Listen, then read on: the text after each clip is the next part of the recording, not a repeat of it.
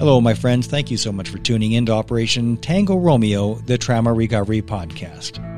This show is for veterans, first responders, and their families, and honestly, for anybody who wants to recover from trauma. We are on a mission to save lives and relieve pain by making help for PTS injuries easily accessible. Our vision is of a world where the path to recovery is clear. Please help with this mission by following and rating this show on either Apple Podcasts or Spotify. This simple action will help others find help for PTS injuries. Your help in promoting this podcast could be saving a life. Good morning, all you beautiful souls. Thank you for tuning in to another edition of Operation Tango Romeo, the Trauma Recovery Podcast for veterans, first responders, and their families. We also explore some of the causes of trauma and what could be more traumatic than human trafficking. So I have an expert on today, Rosie Cataldo, coming to me from the States. I appreciate it, Rosie, making the time.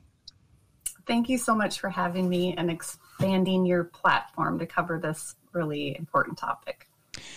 Well, I'm curious about it. And if anything that uh, Craig Sawman Sawyer says is even halfway true, and I think it's all true, unfortunately, um, it's something we got to talk about more because people aren't talking about it. So let's start with definitions. When we're talking about human trafficking, what are we actually talking about? How would you define it, and what are the different forms? Well, great question. There are many forms. Human trafficking can be defined as force, fraud, and coercion. Um, but when you when you pull out a, a, true definition of what it is, people think, well, what what are you talking about? So, human trafficking is um, when you're speaking about sex trafficking, it is uh, paid paid rape. So, and we're when we're talking about child trafficking, it's paid child rape. So, and there is a market for it, very sadly, a huge market for it. So, whose kids are under threat? Can this happen to my kids, or is it just kids that are snuck across the, uh, the Mexico border in the dark of night? How does this happen? Well, another great question. Um, vulnerabilities are a huge, um, a huge thing that traffickers look for. So, and those, that's a huge, huge range. So I feel that, you know, obviously if you have food insecurities, housing insecurities, um, you're new to an area, you're a new immigrant, those are, those can be vulnerabilities. Also vulnerabilities um, within your own home. If you live in an unsafe environment, um, maybe you're um, couch surfing. You don't want to be at home. Uh, you want to get away from your parents. You're couch surfing. You are um, looking for a place to crash. You might exchange uh, services for sex, for a place to stay, um, things like that. But also, um, people who come from affluent homes and maybe mom and dad aren't around. Um, the child isn't getting a lot of attention. The child looks, or teenager uh, looks to social media to gain attention and overshares, uh, overshares drama in the household, overshares um, hypersexualized images. And um, that is one way that um, predators, online predators, will look and say, oh, okay, this person is really looking for attention. I'm going to give it to them. So, lots of lots and lots of different ways, and there are lots of different um, there are lots of different types of traffickers as well, and lots of different tactics. But there is there can be um, abduction involved. That is not the majority. The majority of cases within trafficking are formed through relationships. So it's being tricked into trust. Uh, and so it's really important to uh, we live in such a distracted age, uh, which is a huge disservice to trusting our own um, intuition and our own initial gut response to people and situations and circumstances. So I'd say that is a huge, um, a huge bonus you can give to your kids or your loved ones is to, when you're unsure about a certain situation or person, to always uh, go to that first.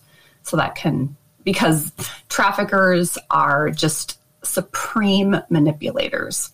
They are. They're entrepreneurs in the worst sense of the word.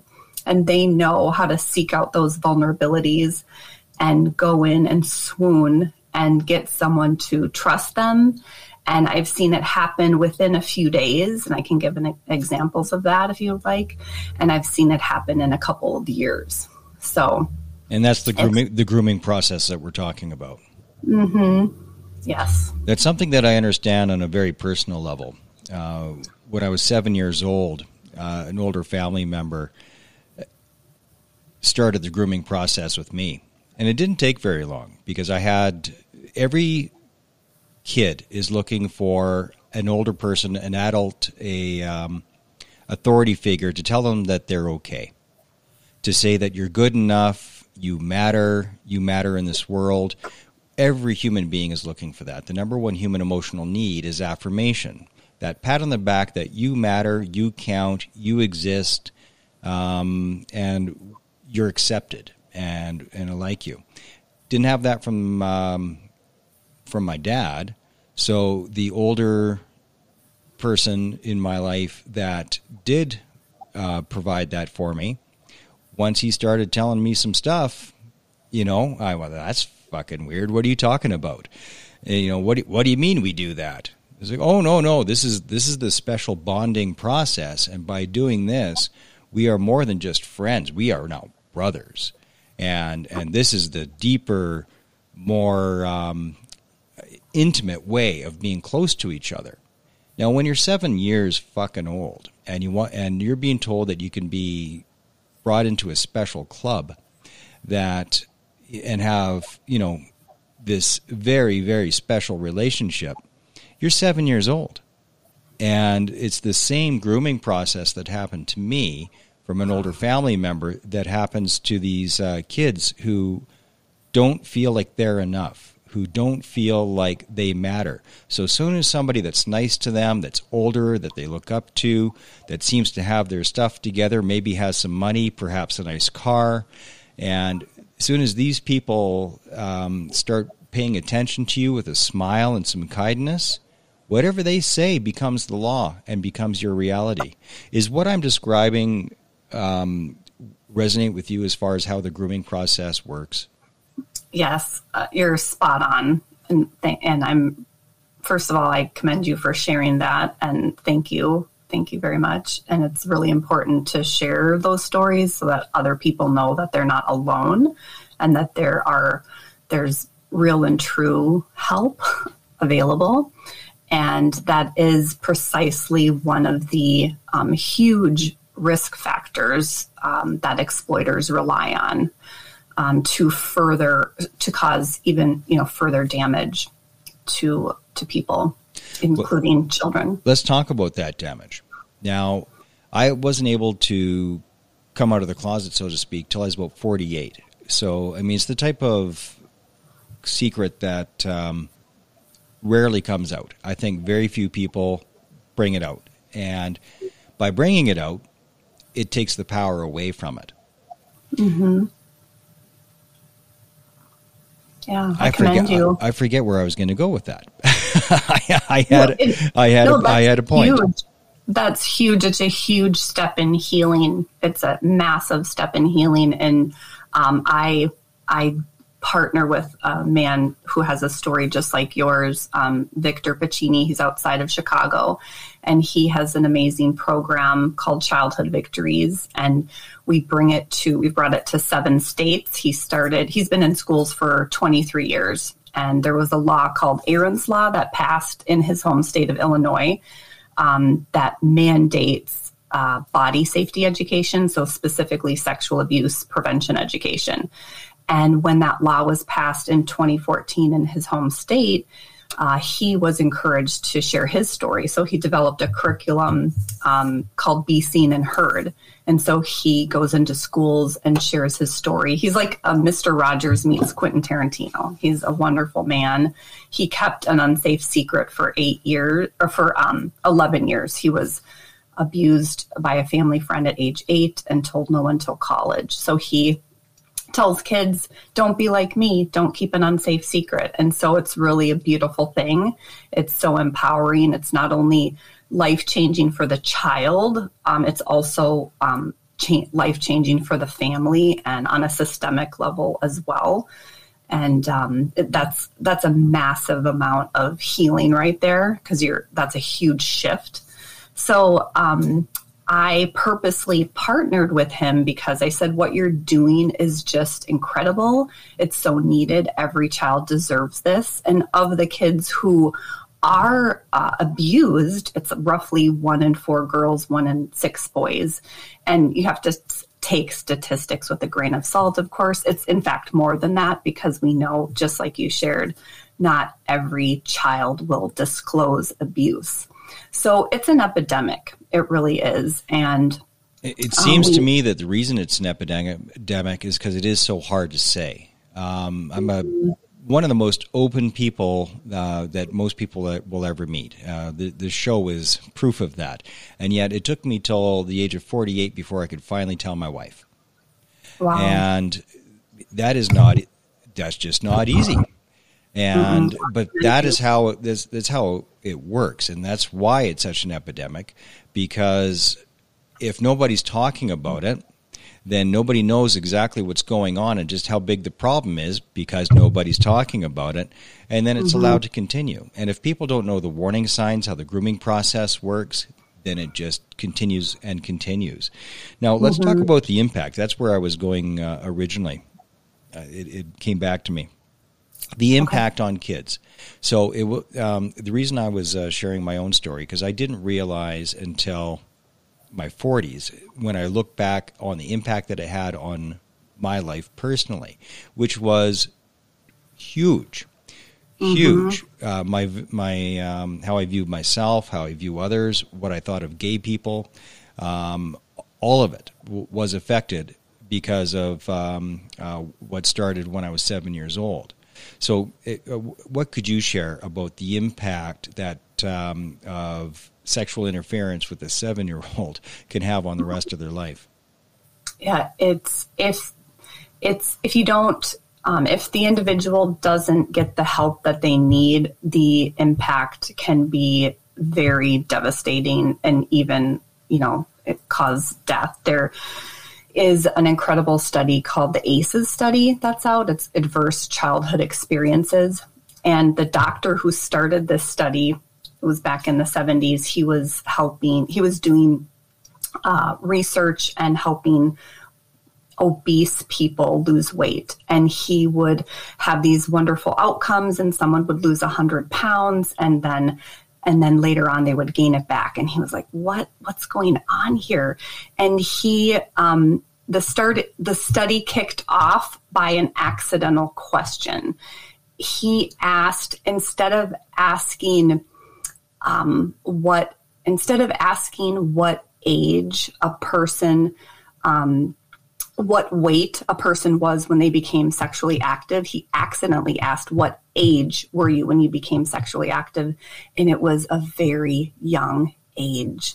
And he was realizing that oh my gosh this is a defense mechanism. The weight is a defense mechanism. It's a, a protective mechanism so that um, then other people might not want to engage and interact in a sexual way because you've got this um, you've got size as a protection mechanism. So that was that really kickstarted his study and researching um, adverse childhood experiences. So um, adverse childhood experiences have been just um, just wonderful uh, as far as research and um, crossover with pediatricians because now it is used to assess the health um, of a child. So let's say a child uh, has asthma. Okay, well, let's not only talk about family history, let's talk about what type of environment you're growing up in. Are you in a really unsafe neighborhood? Do you have violence? Do you have gun violence? Do you have, are you living with someone who's unsafe in your home? Uh, let's say you have, um, someone who is volatile and violent in your home, well, you have um, a level of stress. You've got toxic stress that is always there. It's just kind of a you know, there's a range of it, but you always have to brace yourself when this, you know, could be a monster comes home. Um, let's say you're camping and a bear's chasing you. You are, you know, your adrenaline just everything kicks into gear and you run out of there.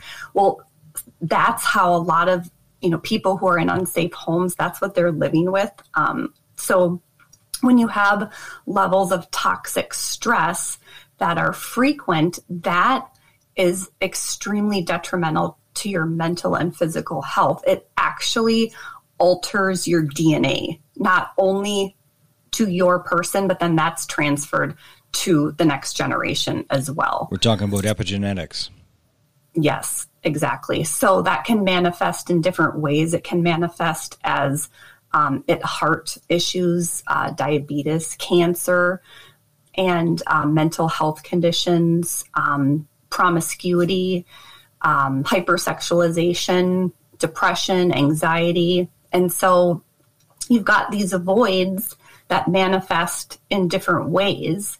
And how do you treat that? So um, some people look to drugs or alcohol. And you know what? Congratulations, you found a coping mechanism.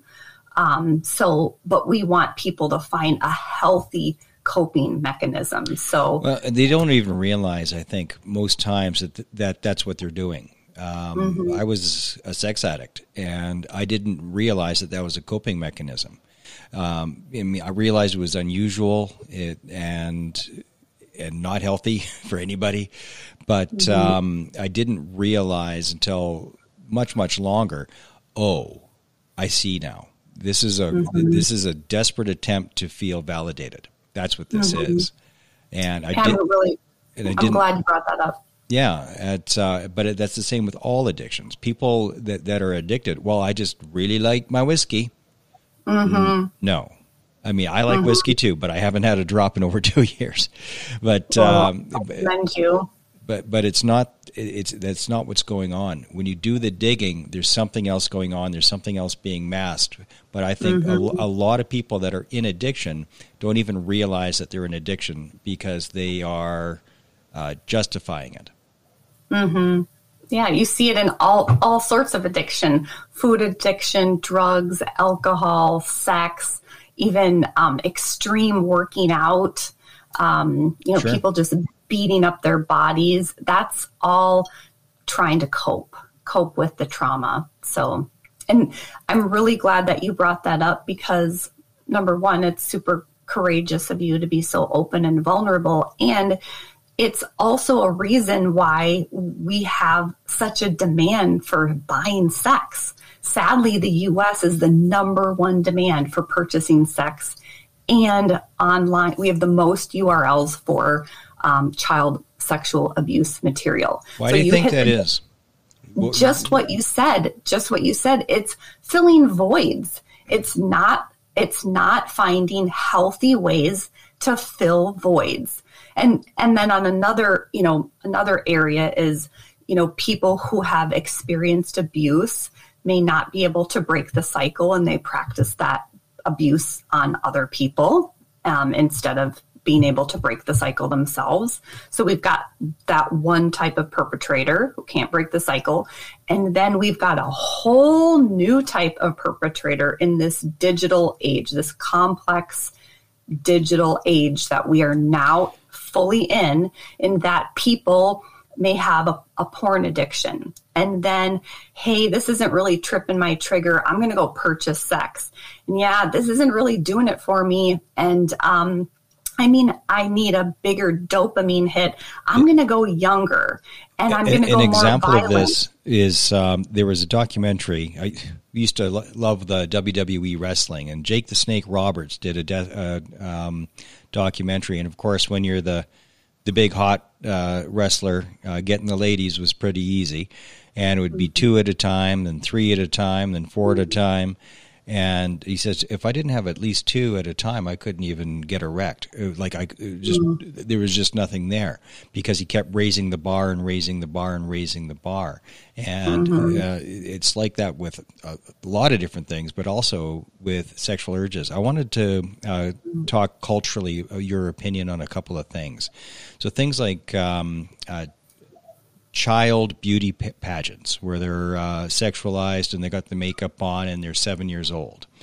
Um, things like the Netflix show Cuties, uh, mm-hmm. where they're hypersexualized, uh, uh performing um, uh, pantomiming sex acts uh, as, as, part of the dance. Mm-hmm. To me, this is part of um, supporting the grooming process uh, what's Absolutely. your what, what's your perspective on those two things? Uh, the show Cuties on Netflix, uh, which mm-hmm. apparently they're doing a sequel for Christ's sake, and uh, and child beauty pageants.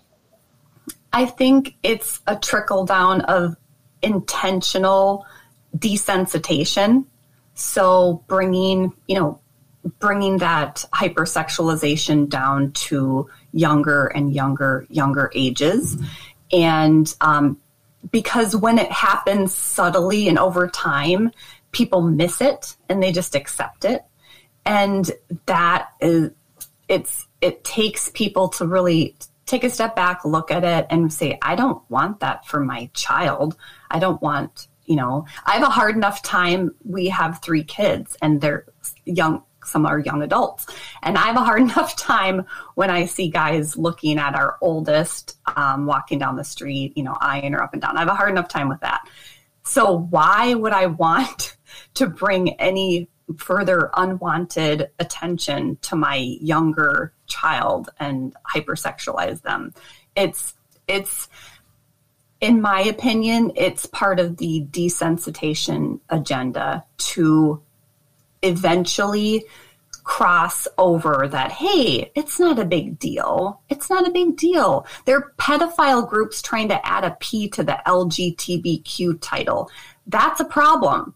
That is including a criminal act onto a completely different set of groups. Yeah, so, the, uh, the, the new term is minor attracted person.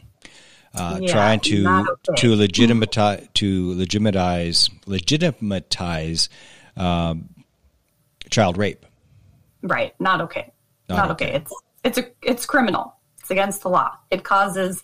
I mean, we're seeing that seep up now with lots of um, you know lots of gender confusion and um, people like let's just to rewind trauma if we're going to talk trauma trauma is it's not what happened to you it's your body's response to what happened to you.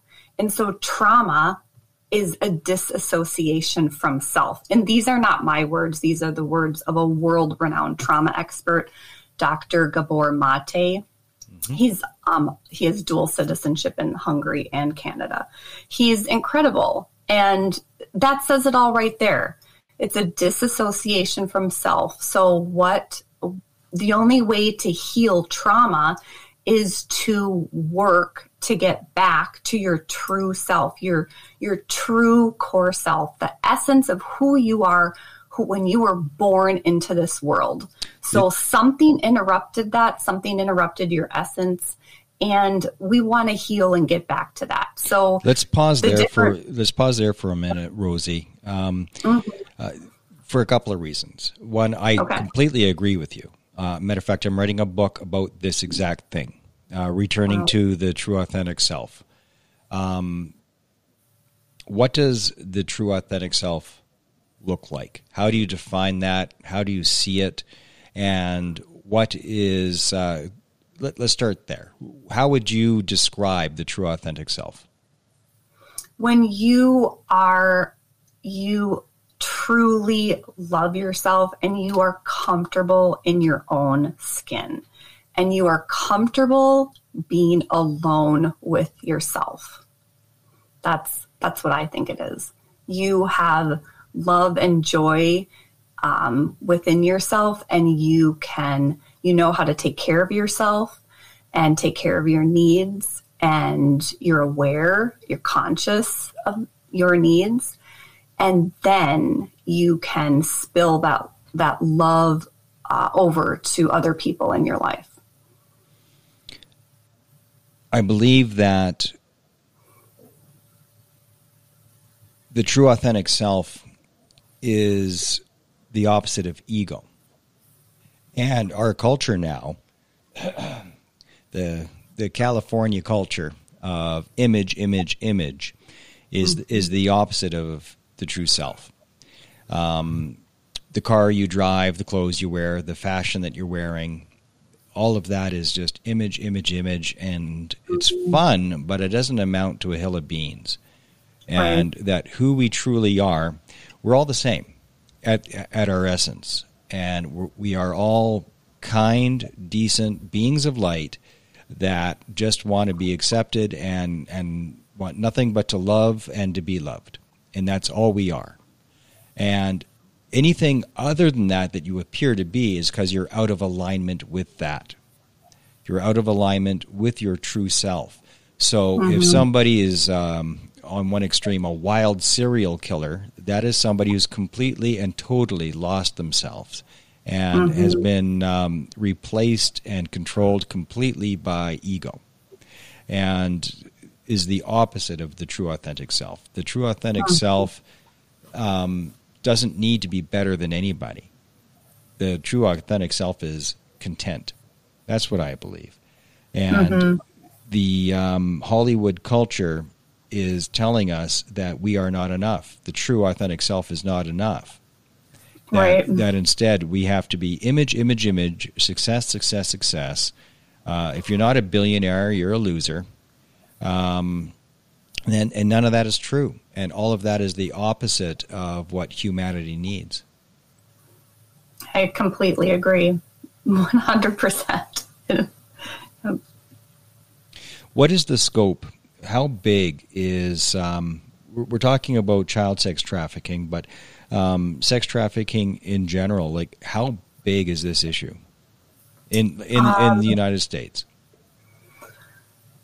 It is it's an epidemic. It's huge.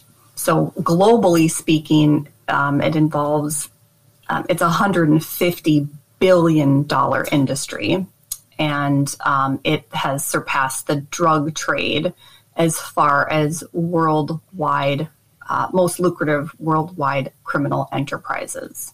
So in the U.S., sadly, is the number one demand for um, for sex trafficking. So, where are these sex trafficked people and children? Are they in some basement somewhere in a in a network? Like, um, it, it's so underground. It's difficult for me to imagine how anybody, any authority, was able to put a dollar sign on it. But mm-hmm. um, like, where are these people? Are these uh, are they hiding in plain sight? I mean, how do people, without without giving any hot tips of how, of how to find a uh, sex traffic brothel, um, mm-hmm. like where are these people, and why why is it not more obvious, or is it right under our nose and we can't even see it? Yeah, really good question, huge question, and it's a huge mix. So um, it can look like the reason I am so passionate about this is because it's not my personal story, but it's very personal to me because I'm in a suburb of Minneapolis. And my friend um, in our community, her children were pulled into a very sophisticated sex trafficking network via the in home nanny. So the nanny served as the pimp, and um, while the parents were at work and they were tracked 24 7, um, other people came into the home and violated the children. So they would, it's paid, paid rape.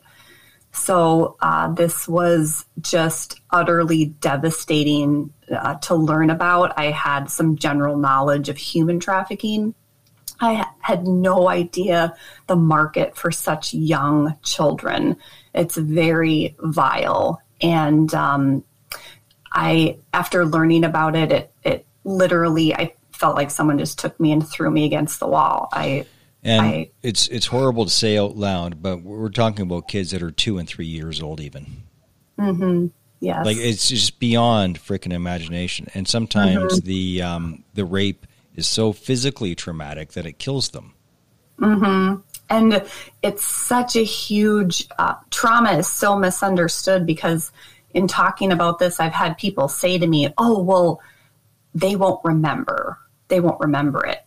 Like the body keeps the score. It, it the body will always remember. And um, just interestingly enough um, like I joined our state's anti-trafficking task force to educate myself, found out about really wonderful things going on in the community, and then uh, prevention education literally landed in my lap through a stranger. So I thought, okay, that's a really powerful, empowering way to come at this issue, and it's there's a huge void, a huge prevention void. We're, we're all about being reactive, and you can't you can't live your life that way if you truly want to uh, combat something, you can't be reactive.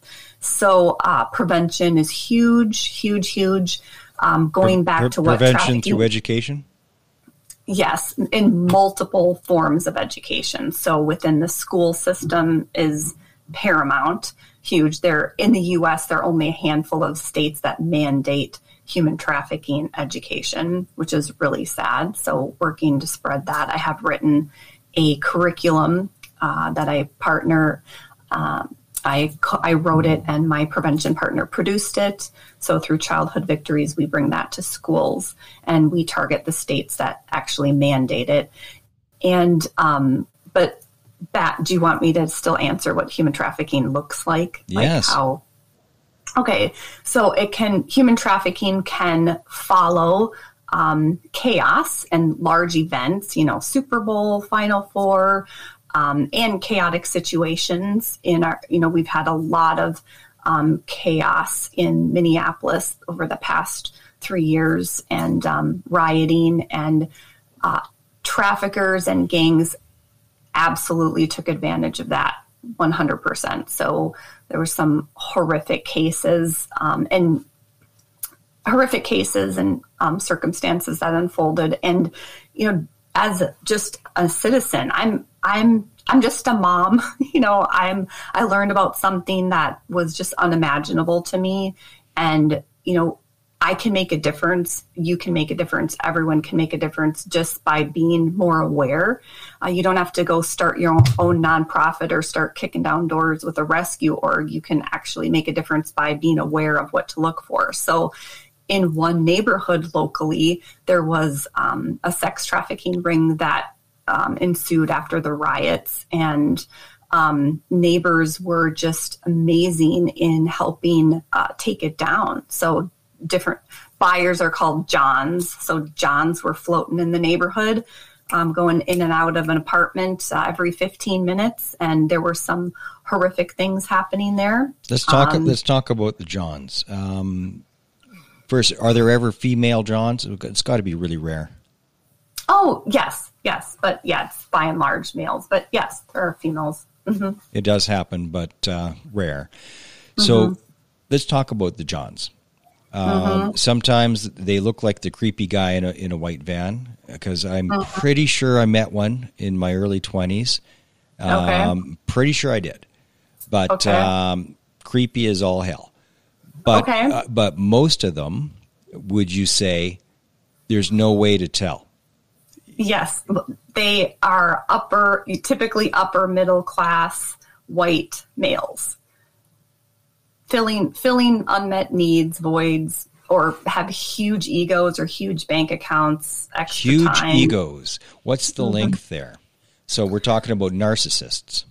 Yeah, or disembodied, disconnected from themselves, that they don't care about a conscious relationship, and they're uh, they're using a person with a human being with a soul, using that person for a sex act that can often be violent, and uh, yeah, I I just refer to them as disembodied people because they're really so detached from themselves that they look at another human being as an object. How does that person benefit me? I don't care about that person. I don't care that that's someone's daughter or son or child. I, you know, they just are all in it for themselves. So there was a realtor that I used to work with, and he was well known. He, he very successful. He did really, really well. Um, no point in, in, in bringing up his name, but uh, he was found with a whole lot of child porn on his computer. Mm-hmm. And subsequently charged, convicted, lost his license, and uh, don't know what he's up to now. But is it possible or probable that uh, somebody like that would have all this child porn and not be acting on it? Mm, yes. Yeah. Is it? Yeah. Is it? Is it possible? Is it probable though? Sure. I mean, it totally. That is it. You know, you see it across the board, but so there are some know, people that do draw a line at uh, at the porn images. Hmm. Yes. There's a really excellent documentary that's free called Raised on Porn, and it's only 36 minutes, and I highly recommend it, especially for parents and teenagers to watch because it's just um, super commonplace now. Um, you know, kids and their access to porn, and it is it's um, contributing to a lot of horrific situations and scenarios and sexual assaults that we're seeing um, with young, younger and younger children. So the trickle down effect is is there, and we're it, we can't play cleanup fast enough. Parents are the number one, um, the very first line of defense in protecting their kids against this. My wife is a school principal of a middle school. And when I told her about uh, my behavior in middle school, she's like, man, that's a red flag. Those are all red flags. So, mm-hmm. what are some of the red flags of child's behavior that says, "Oh my God, there's there's a kid that's probably um, being sexually interfered with"? I really great question, and that can look a lot of different ways. I would say the biggest thing is a change in behavior from their typical behavior. So a change in friend groups, um, if they're they might be controlled or manipulated by someone and um, you know drop out of their a sport that they love or you know dropping friends being um, secretive uh, super attached to their phone. They might have more than one phone and um, withdrawing. And you want to look for signs of um, even behavior like hypersexualized uh, ways of dressing, um, or also, you know, if sometimes when kids are really hurting, they might start cutting themselves um, or abusing drugs or alcohol. Um, so it looks it looks different in lots of different in lots of different kids, but the biggest one is a a shift in behavior from what is typical. And I remember when I was uh, a kid, probably grade six, and there was a girl living down the street. She was a foster kid. the, mm. the, tip, the uh, uh, proverbial redheaded foster kid, and uh, she would be sexually flirting with those substantially older than her. And even mm. even as a child, I, I realized, oh my God, there's probably something going on in that house mm-hmm. with with those with that foster father or uh, foster brother or something like that. Mm-hmm. And um, what does a person even do? So let's say you see it; it's quite clear that somebody is hypersexualized, that there's mm-hmm. a, a, young girl or a young boy um, acting out sexually, and uh, perhaps even towards adults. What what do you do? Like, how do you even deal with that? Because um, it's a hell of a hot potato. I mean, you don't want to falsely accuse anybody, but how do you address right. it? Um, I would try to get the school counselor involved as a first step to um, to see, you know, check in with the student and see how things are going. Establish a trusted relationship, and um, within that trusted relationship, you can see if anything could be disclosed um, because a person is going to have to want to ask for help first because they could be so very manipulated and um, perhaps the perpetrator is inducing fear if they say anything that you know some you know serious threats are made.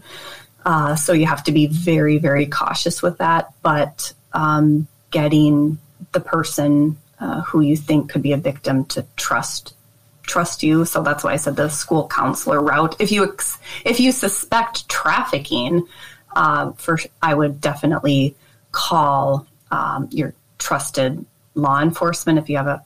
Oftentimes, law enforcement with um, like p- patrol officers don't typically have human trafficking training. It's usually one of the expert detectives who like is in you know perhaps in drugs and human trafficking. Uh, I would I would go to someone in law enforcement with that level of expertise and um, and get try to get help if you suspect trafficking. Is there a trafficking link with the foster care system? Do predators do, do predators uh, is it common for predators to try to become foster parents? Mm-hmm. It is. Yeah, it is, and that's in multiple sectors as well.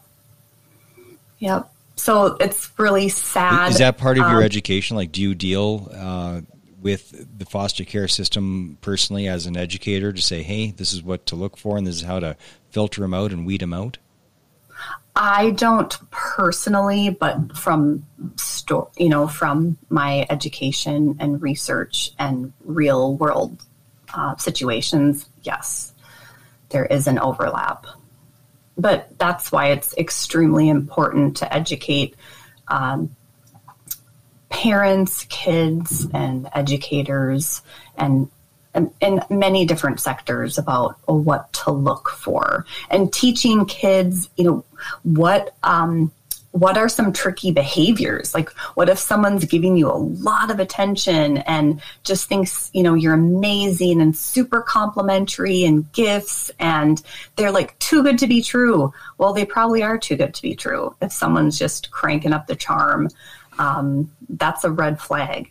And um, if someone, someone is trying to be too controlling in your life, um, someone new say you're dating someone new and they're trying to dictate um, who you hang out with, when you hang out with them, what you do, and how you spend your time, that's another red flag. So, uh, teaching people not to override that initial gut instinct um, is huge. It's it's huge, and we lived in such a distracted age where people are really disconnected. People are so busy. Parents want to just schedule their kids like crazy. And that, I mean, I think sports are incredible. They're amazing. I love sports and it's really important for kids in their development, but there's a balance. And so when you are so overly scheduled and have no downtime, that's you don't get to be in touch with yourself. You're very distracted. So just carving out quiet time to be in touch with yourself, to give yourself um, permission and time to think about, you know, think about these relationships and who's a trusted person in your life. And if something does happen to you, um, just know you're never alone. And if you've been assaulted, it's never, ever your fault. And especially if it's someone in your own household, and you are struggling, there's there are people uh, who will help you uh, within the school system, within the within the community, within your you know the coaching community. So it's super important to reach out to more than one person.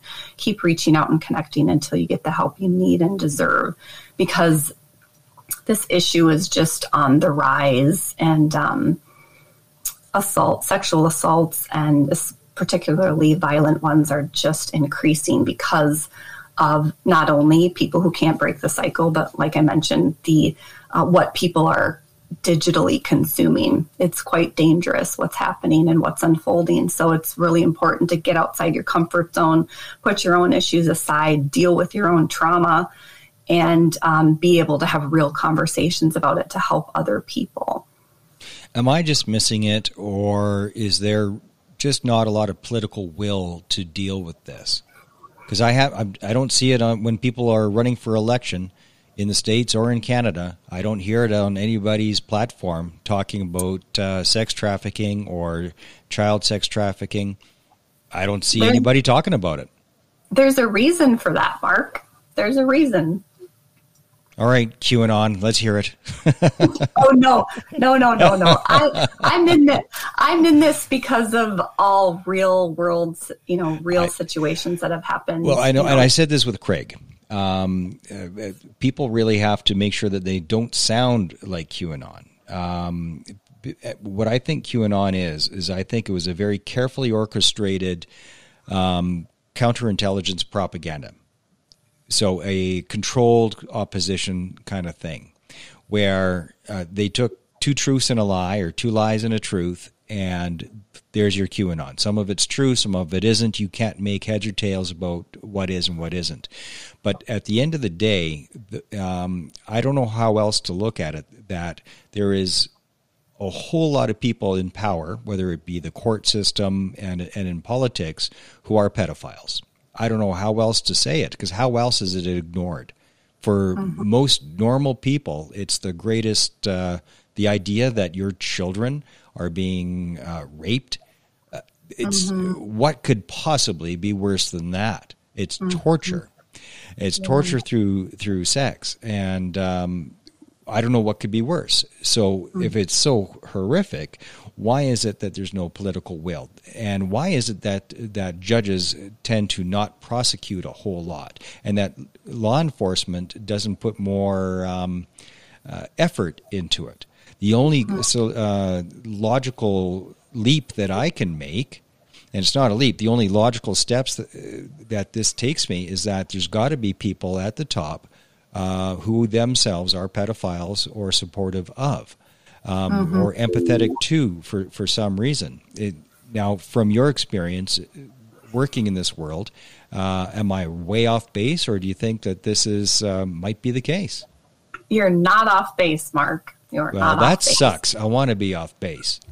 but I will. T- I mean, it's money and power and greed are roots of many evils in this world. And so, what I will tell you is that there are far more good people than not. And we just need to get some conscious people back in power who uh, value human life and human decency and respect all humans. So um, I'm holding out for that. uh, but they're, I mean, like they're incredible. I've met incredible people in this in this area um, doing truly remarkable and wonderful things, and it gives me a lot of hope. Um, I've prevention is where my heart is. I've also learned about some incredible healing modalities to help uh, release trauma, and that's been just a, a godsend to me personally because it's a huge reminder. I feel like uh, God gifted that to me through another um, human trafficking pioneer who's done some incredible work in this realm. Well, tell to, me tell me more about that healing modality. Um, I've learned about a very simple uh, trauma release, and uh, last fall, and I've been practicing it on people in my life, and I'm seeing some miraculous results. So I'm starting to teach people in in the healing world and the trauma world about it, and it's a it's a beautiful thing. So um, I feel like within healing trauma, it's you may not it's not effective to just look at one modality. Um, for example, like just talk therapy, you're going to need to do something else. For example, like move your body um, exercise because trauma can be stored kind of like little pockets in your body and come out in different ways. And it, as we talked about, it can manifest in different ways. Let's say you were, um, you know, sexually abused as a very young child and you may not remember it, but your body remembers it and you've been suffering from anxiety and debilitating depression for years and you just don't know how to get to it. But part of the healing um, you know, can be like Lisa, you had on a previous podcast talked about hypnotherapy, going back to um, some root causes of issues. And within the healing modality, I learned it's all about, um, it involves some breath work and um, it involves tapping, so like EFT, emotional freedom technique tapping. It involves um, naming what you want to release and giving that a number, just like if you go to the ER and you're in pain. Okay, okay. what's your pain scale? So naming, let's say, let's say I'm working with someone who has been trafficked and um, they are now in a safe environment but it's going to take their body quite a while to come down to feel safe because they haven't felt safe for a long time. And um, if they're being violated multiple times a day, you know, that is really going to vary with how someone can, um, you know, come down from that and be in a, you know, feel safe. So I can ask them to name, first of all, they have to trust me. So uh, establishing a relationship with the person and um, trusting me. And so if you it's one on one hand, you know, when you share a problem with a friend, with a trusted friend, you know, that's a release in in itself, right? You can get it off your chest and, and share. And then um, you can do tapping on yourself. There are lots of wonderful resources online about EFT and um, tapping at different points and releasing some stresses, saying a mantra um, to yourself that can be super helpful. But then if if I'm coming in and the person trusts me and they can not only talk and talk about what they want to release and I can do work on their body, um, that's that's huge. It's it's really huge. So let's say I'm working with a young um, trafficking survivor who really wants to release the fear and so I would ask the person to name the, the level of fear that they're experiencing. Let's say it's an eight. I want to work with them until we can get that down to a one or a zero. So I would go through, um, uh, I would go through some breath work and I will just, um, I will meet the person where they are at spiritually or religiously. If they want to incorporate a prayer, I'm more than happy to. Um, if they want to, you know, say a mantra to the universe, I'm happy to do that too. I will do whatever um, is aligned for them. And in all reality, before I'm going to meet with a person, I do a grounding myself, and I can walk you through a grounding if you like. Sure. And Ground, grounding is good. Let's do it. Um, okay, so I do a grounding with myself, and I just ask God to move me aside and um, allow me to be a healing conduit for um, to provide light, love, and healing for the person I'm with for the greater good of of that person. And so um, I'm channeling when I'm doing it. I'm having like energetic surges come through me, and it's it's really amazing and beautiful. And I'm learning uh, how to um, by grounding, which I'll walk you through grounding is really important to do most days and you can just take a few minutes and do it because it's getting in touch with you and your energy and how you feel in your body. And so then you're better able to uh, recognize if you're spinning on a situation or um, someone else's really rough day or attitude is rubbed off on you or someone else's trauma is kind of stuck to you. Um, that ha- that happens to me in this doing this show. Yeah. Okay. Well, we need to have a further conversation. So, so you can you can help yourself by grounding yourself, recognizing your own energy, and staying in your own energy, and then um, when you're done working with a person or like a podcast and you've heard some horrific stories and um, feeling re traumatized or feeling the pain of that person, there are things that you can do to separate yourself from that person. So, so you want to walk through a grounding? Yeah, let's let's okay. do it. Walk through it. Okay. All right. So if if anyone listening is is driving, save this grounding for another time, okay? do not do it while you're driving, but find a quiet space in your home. It's really great to do kind of in the morning or evening, I find, or anytime during the day um, that you need to reset. It's just like a reset for yourself. So you would um, close your eyes and take some deep breaths um, just at your own pace and then I would just ask you to do a body scan. So start at the top of your head and scan down your body, scan down to your shoulders, bring that awareness into your arms and take it down to your elbows, take it down to your wrists and hands. You can wiggle your fingers if you want to, and bring that awareness back up to um, the base of your spine, your neck, and let it travel down your spine and all the way down to the base of your spine. Take that awareness, and as you're continuing to breathe, take that awareness down to your knees and all the way down to your ankles.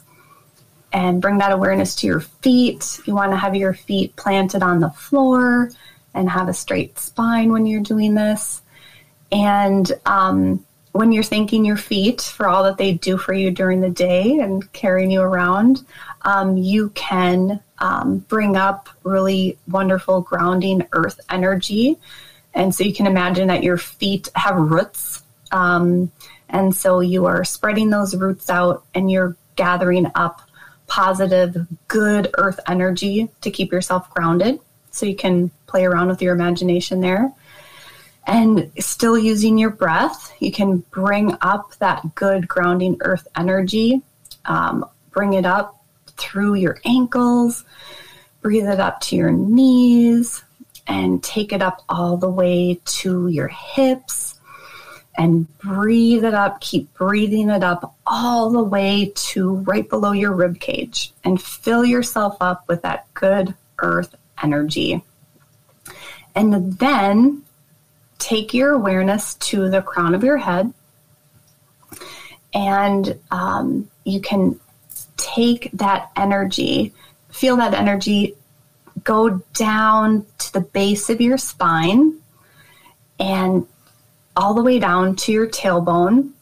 And you can pretend that you have a cord or a tail and you can drop that into the earth and you can release through that anything that's not serving you right now.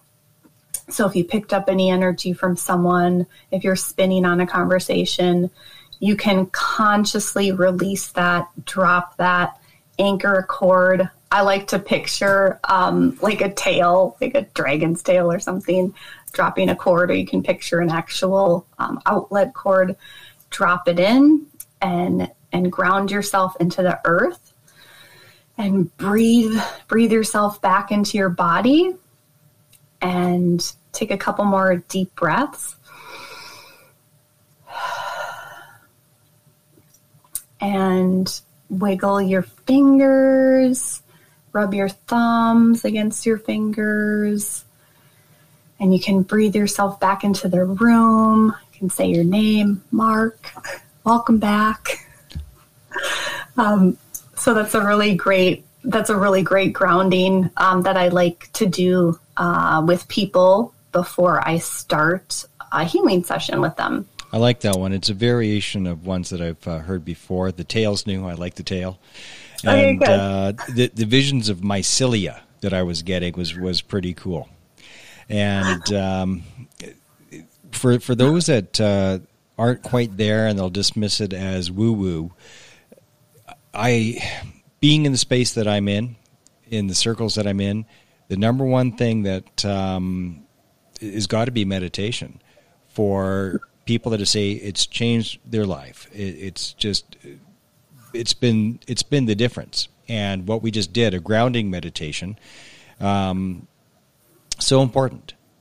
Mm-hmm. So, so important because all the uh, the worries go away as you're focusing on the good uh-huh. you know, uh-huh. focusing on good things and self care as opposed instead of all the noise that uh, that's only getting louder in the world with uh, with social uh-huh. media between Facebook and Instagram and everything else. Just noise, noise, noise. And I think TikTok's got to be the worst. I don't have it on my phone, but every now and then I see those videos like, oh my god, is that ever addicting? You could do that all day long. you know, but it's just toxic yes, I do refrain from TikTok, but I'll pop I, on. I don't tick to the talk. No, not this guy. I got my limits. Facebook is horrible enough, but I filter it.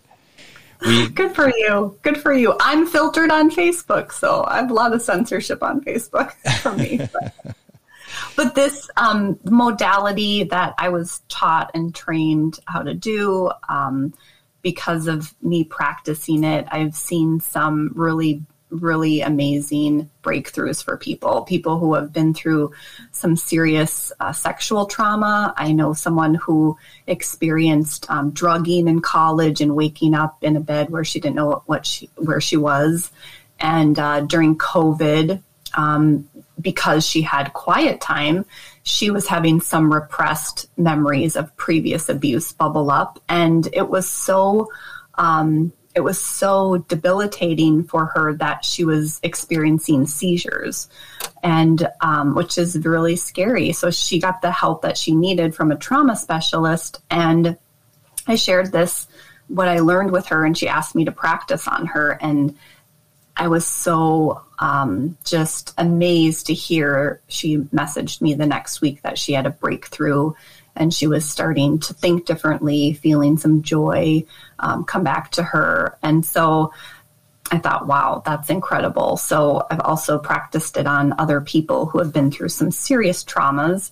And um, it's been miraculous. It's been wonderful. So it's, I think it's um, too good to keep to myself. It's really important to to teach other people um, who are open and in tune to this. I feel like every single um, one of us have, we all have these capabilities. Uh, we really do. We're just um, busy and disconnected and conditioned, and um, maybe a little dogma sprinkled in there. and uh, and so we may not think it's possible, but it, it is really possible. So it's part of it is getting out of your own way and, and reformulating your way of thinking into um, into how you can be a conduit for big changes, miracles, healing for other people. Because it's really it's it's beautiful. And I'm I know that you know God positioned certain people in my life to share this with me because this realm is very dark. The um you know the tentacles of human trafficking are further reaching than really we can fully grasp and so by shining a light on it is huge. Um, by talking about it is really huge. Engage, I would encourage people to engage in a nonprofit in their area, a vetted nonprofit. Um, anyone can look up a nonprofit's um, tax forms, their filings online, so vet them to make sure they're doing good work and that they're honest about their numbers. And um, there are lots of amazing groups and people doing wonderful things uh, within this space. So my heart's in prevention and healing because um, I feel like that keeps me in a safe zone because sometimes the stories that I hear can be really just so disturbing and vile that I have to take a step back, take a break, um, ground myself, re- recon, you know, connect with my loved ones, and uh, um, you know, you can connect if you're feeling disconnected. You can go back to what I like to call healthy, familiar things, um, things that make you feel safe and grounded. I think my, my bucket list is to spend a month or two with Craig Sawyer and help him kick kick a couple doors. Hey, that's I used to be pretty be good at that stuff. I think maybe he'll well, let me. I'm sure he he will need you, and that would be awesome. Rosie, thank you for making the time to be on the show today and for re-exploring this. Um, it's something that I will circle back to again and again. I'm working on getting Paul Brandt. Paul Brandt is a uh, country music star that um, has agreed to be on the show, but I just haven't got him booked yet. So uh, his soapbox is all about um, child sex trafficking as as well, and because he's um, an A-list celebrity, he's got a bit of a voice, and we need more voices out there, and more education, which is what you do, so that people can protect themselves, protect their children, and know the signs, so that uh, we can keep our kids safe. Because if we can't do that, then what the hell's the point? Right. Well, I commend you, and I'm really grateful that you are broadening your platform to to approach this topic. It's it's really really important, and I'm so grateful for you. Thank you. Thank you, Rosie, and please stay on the line. You're listening to Operation Tango Romeo, the Trauma Recovery Podcast for veterans, first responders, and their families.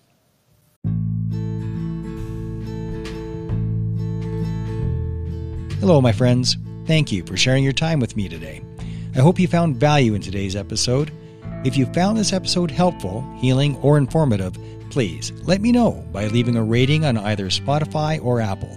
And please share, share like the sugar bear on all of your social media channels because sharing is caring.